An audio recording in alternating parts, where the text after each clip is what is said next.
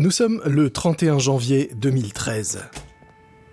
Le directeur de la programmation de Netflix, Ted Sarandos, entre dans le bureau du célèbre réalisateur David Fincher. Tous les deux sourient tandis que Sarandos s'installe dans un fauteuil. Ils ont l'air tous les deux détendus. Vu de l'extérieur, personne ne pourrait imaginer qu'ils vont jouer ce soir à minuit leur réputation et des millions sur un projet inédit. Alors, comment ça va, David ? T'es prêt ? Ouais, je pense qu'on tient vraiment quelque chose de gros, là. Pour la première fois, Netflix va mettre en ligne d'un seul coup l'intégralité d'une saison d'une nouvelle série. Tous les épisodes en ligne, en même temps. L'adaptation réalisée par David Fincher d'un thriller politique anglais est la première grosse production originale lancée par Netflix. Mettre en ligne tous les épisodes d'un seul coup, c'est un pari osé. Mais Sarandos est persuadé que c'est ce qu'il faut faire. C'est même l'unique solution pour que Netflix s'impose face aux autres acteurs du streaming. Si Netflix veut vraiment concurrencer HBO, alors il faut proposer du contenu original et de qualité. Or, l'adaptation réalisée par David Fincher a vraiment tout pour plaire. Elle ne peut que marcher si on en croit les données récoltées par Netflix sur les acteurs de la série et sur Fincher lui-même, un réalisateur 2 fois oscarisé. 3 ans plus tôt, quand Fincher a dit qu'il aimerait bien travailler sur un projet de série télé, tous les studios se sont bousculés pour lui faire des propositions. Il faut dire que sa filmographie est impressionnante. On lui doit les films Seven, Alien 3, Fight Club ou encore L'étrange histoire de Benjamin Button. En réalité, Fincher est si demandé qu'il a organisé une série de rendez-vous chez Sony pour que les chaînes lui fassent leurs offres. Mais Sarandos n'a pas participé à ce cirque. Il a réussi à obtenir un rendez-vous dans le bureau de Fincher lui-même. Il commence par lui présenter quelques chiffres. Puis, il va droit au but. Car Sarandos sait ce qu'il doit faire pour le convaincre, s'adresser à lui en tant que créatif. David, je sais qu'il y a 1000 raisons de pas faire House of Cards avec Netflix, mais je vais quand même vous donner quelques bonnes raisons de le faire avec nous.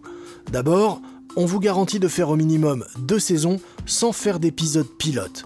Et puis ensuite, on vous laisse carte blanche totalement sur le plan créatif pour que vous puissiez faire la série que vous avez en tête. Et qu'est-ce que vous en dites ? Quand finalement Netflix signe avec Fincher, les autres patrons de studio disent à Sarandos qu'il a été fou de dépenser autant et de sortir tous les épisodes d'un coup. Non, tu devrais étaler la diffusion, Ted, faire en sorte que les gens reviennent chaque semaine et lancer entre-temps d'autres séries. Mais Sarandos se souvient d'une chose. Attends, ce que tu me conseilles, c'est la stratégie de Blockbuster, et t'as vu ce que ça a donné. Dans 1 minute, il sera minuit, et tous les épisodes de House of Cards seront en ligne. Les 13 épisodes de la première saison d'un seul coup. Reste à savoir si cette série va vraiment permettre à Netflix de gagner de nouveaux abonnés, ou si elle sera l'un des plus beaux plantages de toute l'histoire d'Hollywood. Vous écoutez Guerre de business de Wondery, je suis Lomik Guillot.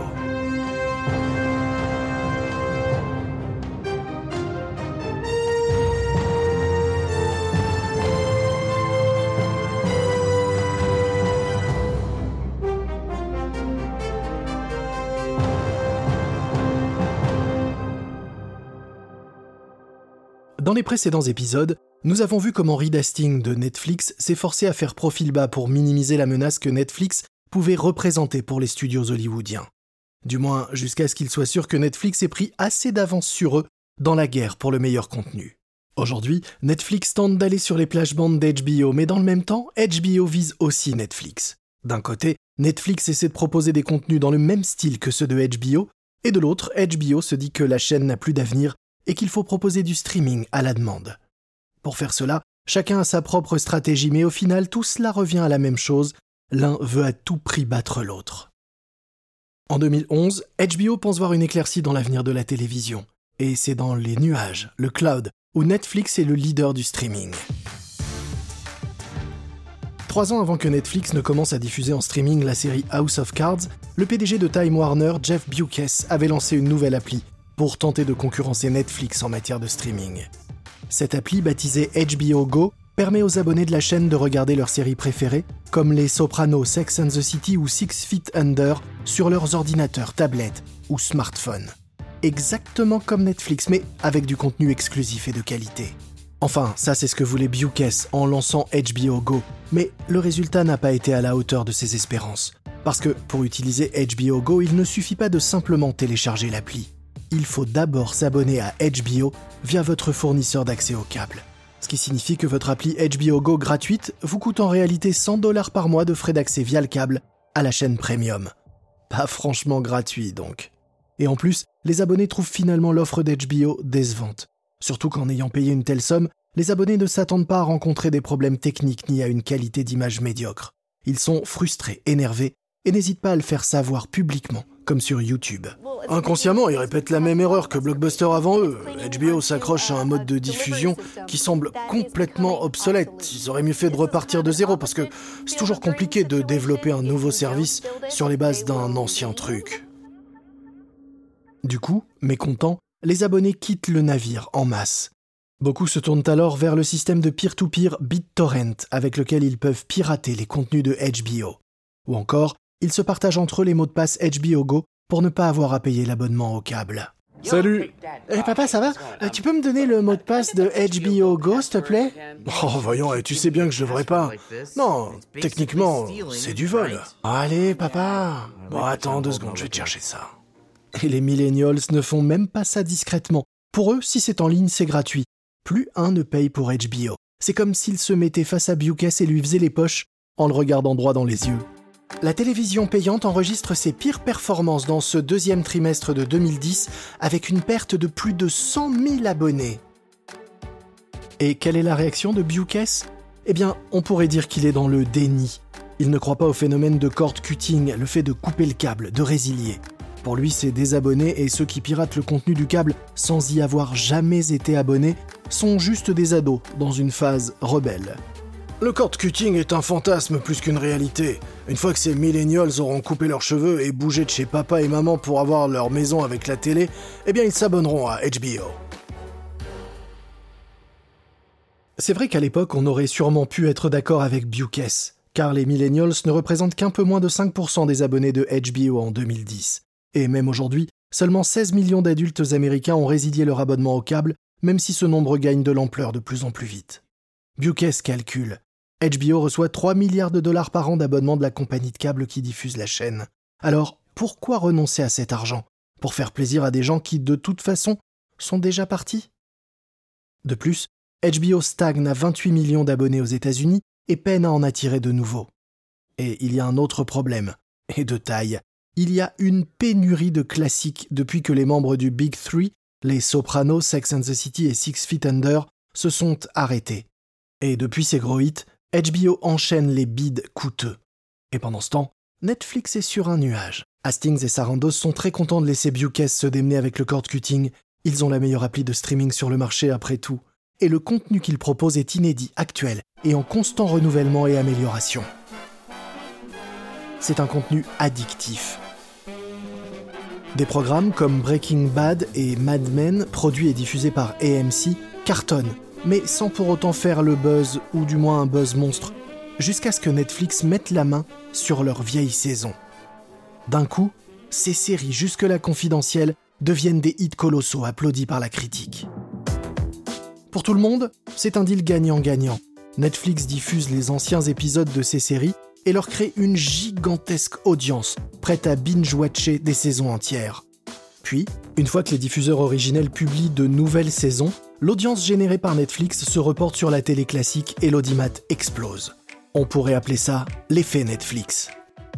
Les revenus publicitaires de AMC ont augmenté de 40% grâce à l'effet Netflix. C'est dans cette logique que les entreprises du câble se battent désormais pour conclure des deals avec Netflix. Même Bewkes se tourne vers son rival et propose de diffuser Nip Tuck, une série sur fond de chirurgie esthétique, ainsi que des séries cultes comme Veronica Mars, Pushing Daisies et Terminator, les chroniques de Sarah Connor. Un arrangement qui malgré tout laisse Bewkes avec l'impression de s'être fait avoir. Quand Sarandos de Netflix fait son aller-retour annuel à New York dans les bureaux de Time Warner, en éclaireur pour de nouveaux deals, il essaye de rassurer Bewkes et ainsi peut-être décrocher les droits de diffusion pour des nouvelles séries HBO. Un super deal pour vous, ces séries avaient un potentiel énorme et on leur a donné une audience gigantesque. Imaginez si on faisait la même chose avec vos séries. Mais Bewkes ne l'entend pas de cette manière. Netflix est un peu le dernier recours pour les séries que je n'arrive pas à refourguer ailleurs, Ted. Pour moi, Netflix est un service utilitaire, une sorte d'usine de recyclage pour mes séries en perdition. Bewkes a beau protéger jalousement son contenu premium, Sarandos n'a lui aucun mal à trouver d'autres producteurs plus enthousiastes à l'idée de profiter de l'effet Netflix. Et l'air de rien, Sarandos réussit à décrocher ce qu'il cherche vraiment. Les droits exclusifs pour toutes les saisons des séries télé dont il obtient les droits de diffusion. Et pourquoi faire ? Permettre le binge-watching, bien sûr. Mais les producteurs, eux, ignorent que ce que Netflix recherche en priorité, ce sont des séries propices au binge-watching. Car ce que veut Netflix, c'est que les gens deviennent accros et reviennent constamment à la recherche d'une nouvelle dose. Netflix, c'est ce que son fameux to-doom déclenche. Une sensation d'excitation et de plaisir. Si vous avez déjà pratiqué l'art du binge-watching, vous avez sûrement remarqué qu'une fois un épisode fini, le prochain se lance automatiquement. Et j'imagine que vous vous êtes alors dit « Oh allez, pourquoi pas un autre ?» Hein, n'est-ce pas ? Eh bien, vous êtes tombé dans le piège de Netflix qui utilise cet effet du « Oh ouais, pourquoi pas ?» pour vous faire consommer. Sarandos s'amuse de comment Netflix et binger sont entrés dans le vocabulaire de tous les jours. Mais ce qui le fait le plus rire, c'est ce concept du stream cheating, c'est-à-dire quand vous n'attendez pas votre partenaire pour regarder le prochain épisode. Je crois qu'on est les responsables de ce phénomène de stream cheating. Toutefois, Netflix n'est pas responsable des problèmes de confiance et des autres disputes conjugales qui font suite à un stream cheating. Alors, soyez responsables. Attendez votre moitié. Sarandos est devenu le chouchou des médias, et les abonnés l'adorent. Il devrait être sur un petit nuage et profiter de sa gloire. Mais la seule chose qu'il a en tête, c'est le crash imminent qu'il voit arriver. Car lorsque les studios se rendront compte que le streaming sur Internet n'est pas un phénomène de mode voué à disparaître, mais bien une menace pour eux, alors ils arrêteront de lui vendre leurs best-sellers. Et ce moment, Sarandos sent qu'il arrive. Il a du mal à le reconnaître, mais il sait que Bewkes a raison. Les abonnés ont besoin d'une raison pour venir chez Netflix. Et s'ils ne se mettent pas à produire leur propre contenu rapidement, Netflix ne sera alors plus qu'une friche virtuelle de vieux films et séries télé. En public, le PDG de Netflix, Reed Hastings, dit que son entreprise n'est pas intéressée par la production de contenu original. Mais Sarandos sait que sur le long terme, Netflix doit non seulement créer son propre contenu original pour survivre, mais que celui-ci doit absolument devenir culte.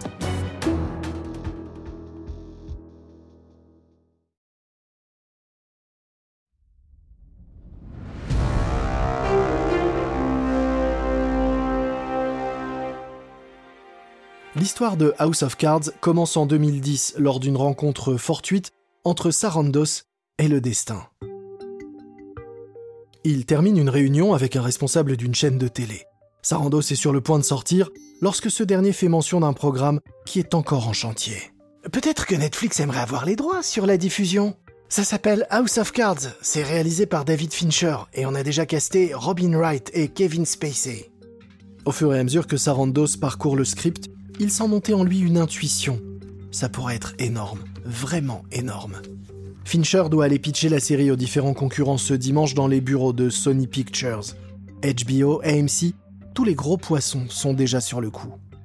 Seulement, Netflix n'a jamais fait quoi que ce soit de ce genre auparavant, et Sarandos sait qu'il va falloir redoubler d'efforts pour être pris au sérieux. Il demande alors aux représentants de la chaîne de lui faire une faveur. « Je veux cette série, je la veux vraiment. Mais je veux pas aller à cette réunion de dimanche, non. Je veux rencontrer David Fincher personnellement pour le convaincre qu'il faut nous vendre ce programme. » Histoire d'avoir des billes pour renforcer son argumentation, Sarandos consulte la base de données de Netflix. Et les chiffres sont édifiants. Sarandos avait raison. Il y a une audience potentielle, une énorme même, pour cette série que Fincher veut réaliser. Lorsque Sarandos s'assoit dans le bureau de Fincher sur Hollywood Boulevard, il mise tout sur House of Cards. 100 millions de dollars, une bonne partie du budget alloué au contenu, juste pour donner à Netflix l'exclusivité de diffusion sur un seul épisode. Et pas pour acquérir la série, hein, juste pour la diffuser. David, je vais être franc, on a besoin de cette série. Et je vais te dire pourquoi il faut que tu nous laisses la diffuser. Et c'est ainsi que Sarandos ramène House of Cards dans ses bagages. Reste juste à raconter au boss toute l'histoire. Oui, car c'est vrai, petite précision, Sarandos a conclu ce deal sans l'accord de son patron Reed Hastings. Sarandos le repère à l'étage de la direction alors qu'il vient vers lui. Le visage de Sarandos affiche un mix amusant entre excitation et inquiétude. Hey, « Salut Reed, faut qu'on parle. » Ouais, Ted, qu'est-ce qu'il y a ? Écoute, on vient de faire un énorme pari sur House of Cards. Attends, c'est-à-dire énorme ? Bah, énorme comme 100 millions de dollars. Sarandos attend que l'information soit digérée. Il attend une réaction de la part de Hastings. Hastings relève un sourcil et attend une explication. Il sait que Sarandos ne ferait pas quelque chose d'aussi invraisemblable sans être absolument sûr de lui. Et Sarandos se trompe rarement. Mais quand même, 100 millions de dollars, c'est un sacré pari. Bon, si on s'est trompé, on aura payé 10 fois trop cher pour cette série. Mais si on a vu juste, ça pourrait carrément donner une nouvelle trajectoire à l'entreprise. Gros blanc. Et... c'est bon, Hastings est convaincu. On doit devenir HBO avant que HBO devienne nous. Depuis quelques années, le bilan reste mitigé pour HBO. Cette appli HBO Go, qui se voulait être un carton, a fait un gros flop sans réellement rebattre les cartes du jeu. Et HBO n'a produit récemment qu'un seul gros hit, True Blood. Ce qui est plutôt atypique de la part d'une entreprise se considérant comme le maître étalon en matière de contenu. Jusqu'à ce que le directeur de la programmation de HBO, Michael Lombardo, donne son feu vert à 2 nouvelles séries. La première s'appelle Girls et parle de Millennium à New York. Mais la deuxième représente un risque pour HBO, peut-être plus gros encore que celui que Netflix vient de prendre avec House of Cards. C'est une série dans un univers fantasy appelé Game of Thrones.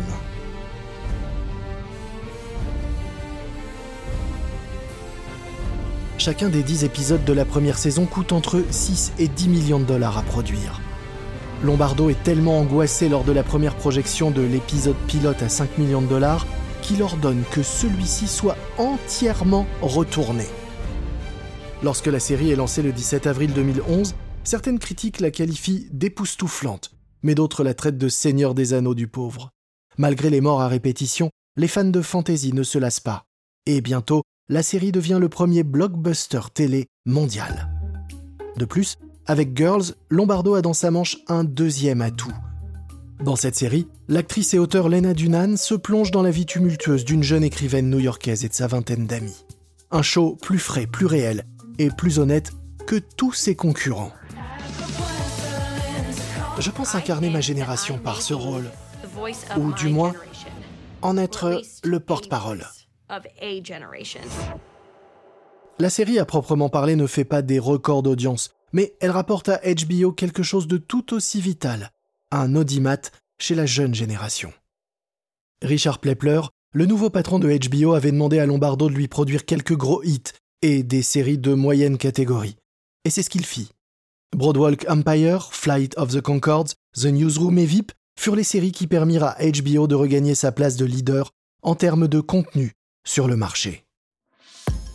Et quel succès! Les productions HBO se sont ainsi forgées une audience dans toutes les tranches d'âge. Seulement, pas de la manière dont Bewkes l'espérait. En effet, fin 2013, le nombre de nouveaux abonnés au câble ne décolle toujours pas. En revanche, ce sont des millions de viewers qui affluent sur les sites de peer-to-peer pour regarder illégalement les épisodes de Game of Thrones, valant à la série le titre de série télé la plus piratée au monde. Et tout ça alors que les consommateurs supplient Bewkes de les laisser accéder à son contenu payant autrement que par un abonnement obligatoire au câble. En 2012, un certain Jack Caputo a l'idée de mettre en ligne un site internet qui demande aux gens de tweeter à combien leur revient leur abonnement à HBO. Et Twitter s'enflamme avec des centaines de milliers de tweets 48 heures après que Caputo ait lancé le hashtag « Take my money HBO ». Et malgré ça, Bewkes fait toujours la sourde oreille. Alors que le lancement de House of Cards approche, l'industrie du divertissement ne tarit pas de prédictions pessimistes. Sarandos est fou de proposer tous les épisodes d'un coup, avec la possibilité de regarder la totalité de la saison d'une traite, parce que les gens, une fois qu'ils auront fini la série, annuleront leur abonnement, disent les critiques. Et puis, qu'est-ce que Netflix y connaît en matière de programmation télé ? Mais en ce jour de 2013, lorsqu'enfin les spectateurs mettent la main sur tous les épisodes de House of Cards d'un coup, c'est immédiatement un succès. La critique ne tarit pas d'éloges et la série devient un phénomène de masse. Netflix ne livrera pas les chiffres de l'audience réalisée, mais le bouche à oreille permet de le situer aux alentours de 29 millions de spectateurs.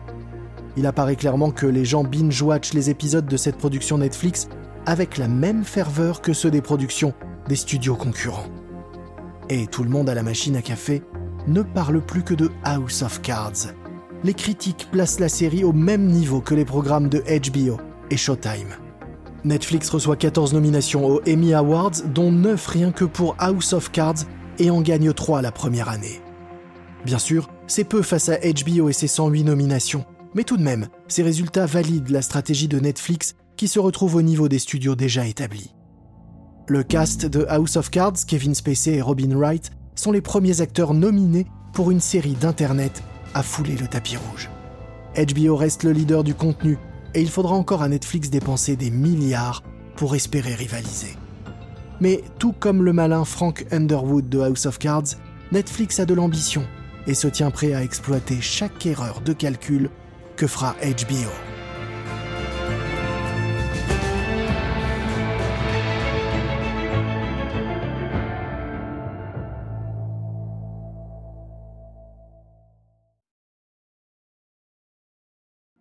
Dans le prochain épisode de la guerre du streaming, entre Netflix et HBO, qui sera la proie et qui sera le prédateur ? Les deux géants vont continuer à s'affronter, mais ils vont aussi devoir faire face à de nouveaux concurrents. Amazon, Fox, Disney, Apple et d'autres, qui vont tous tenter d'imposer leur version de Game of Thrones.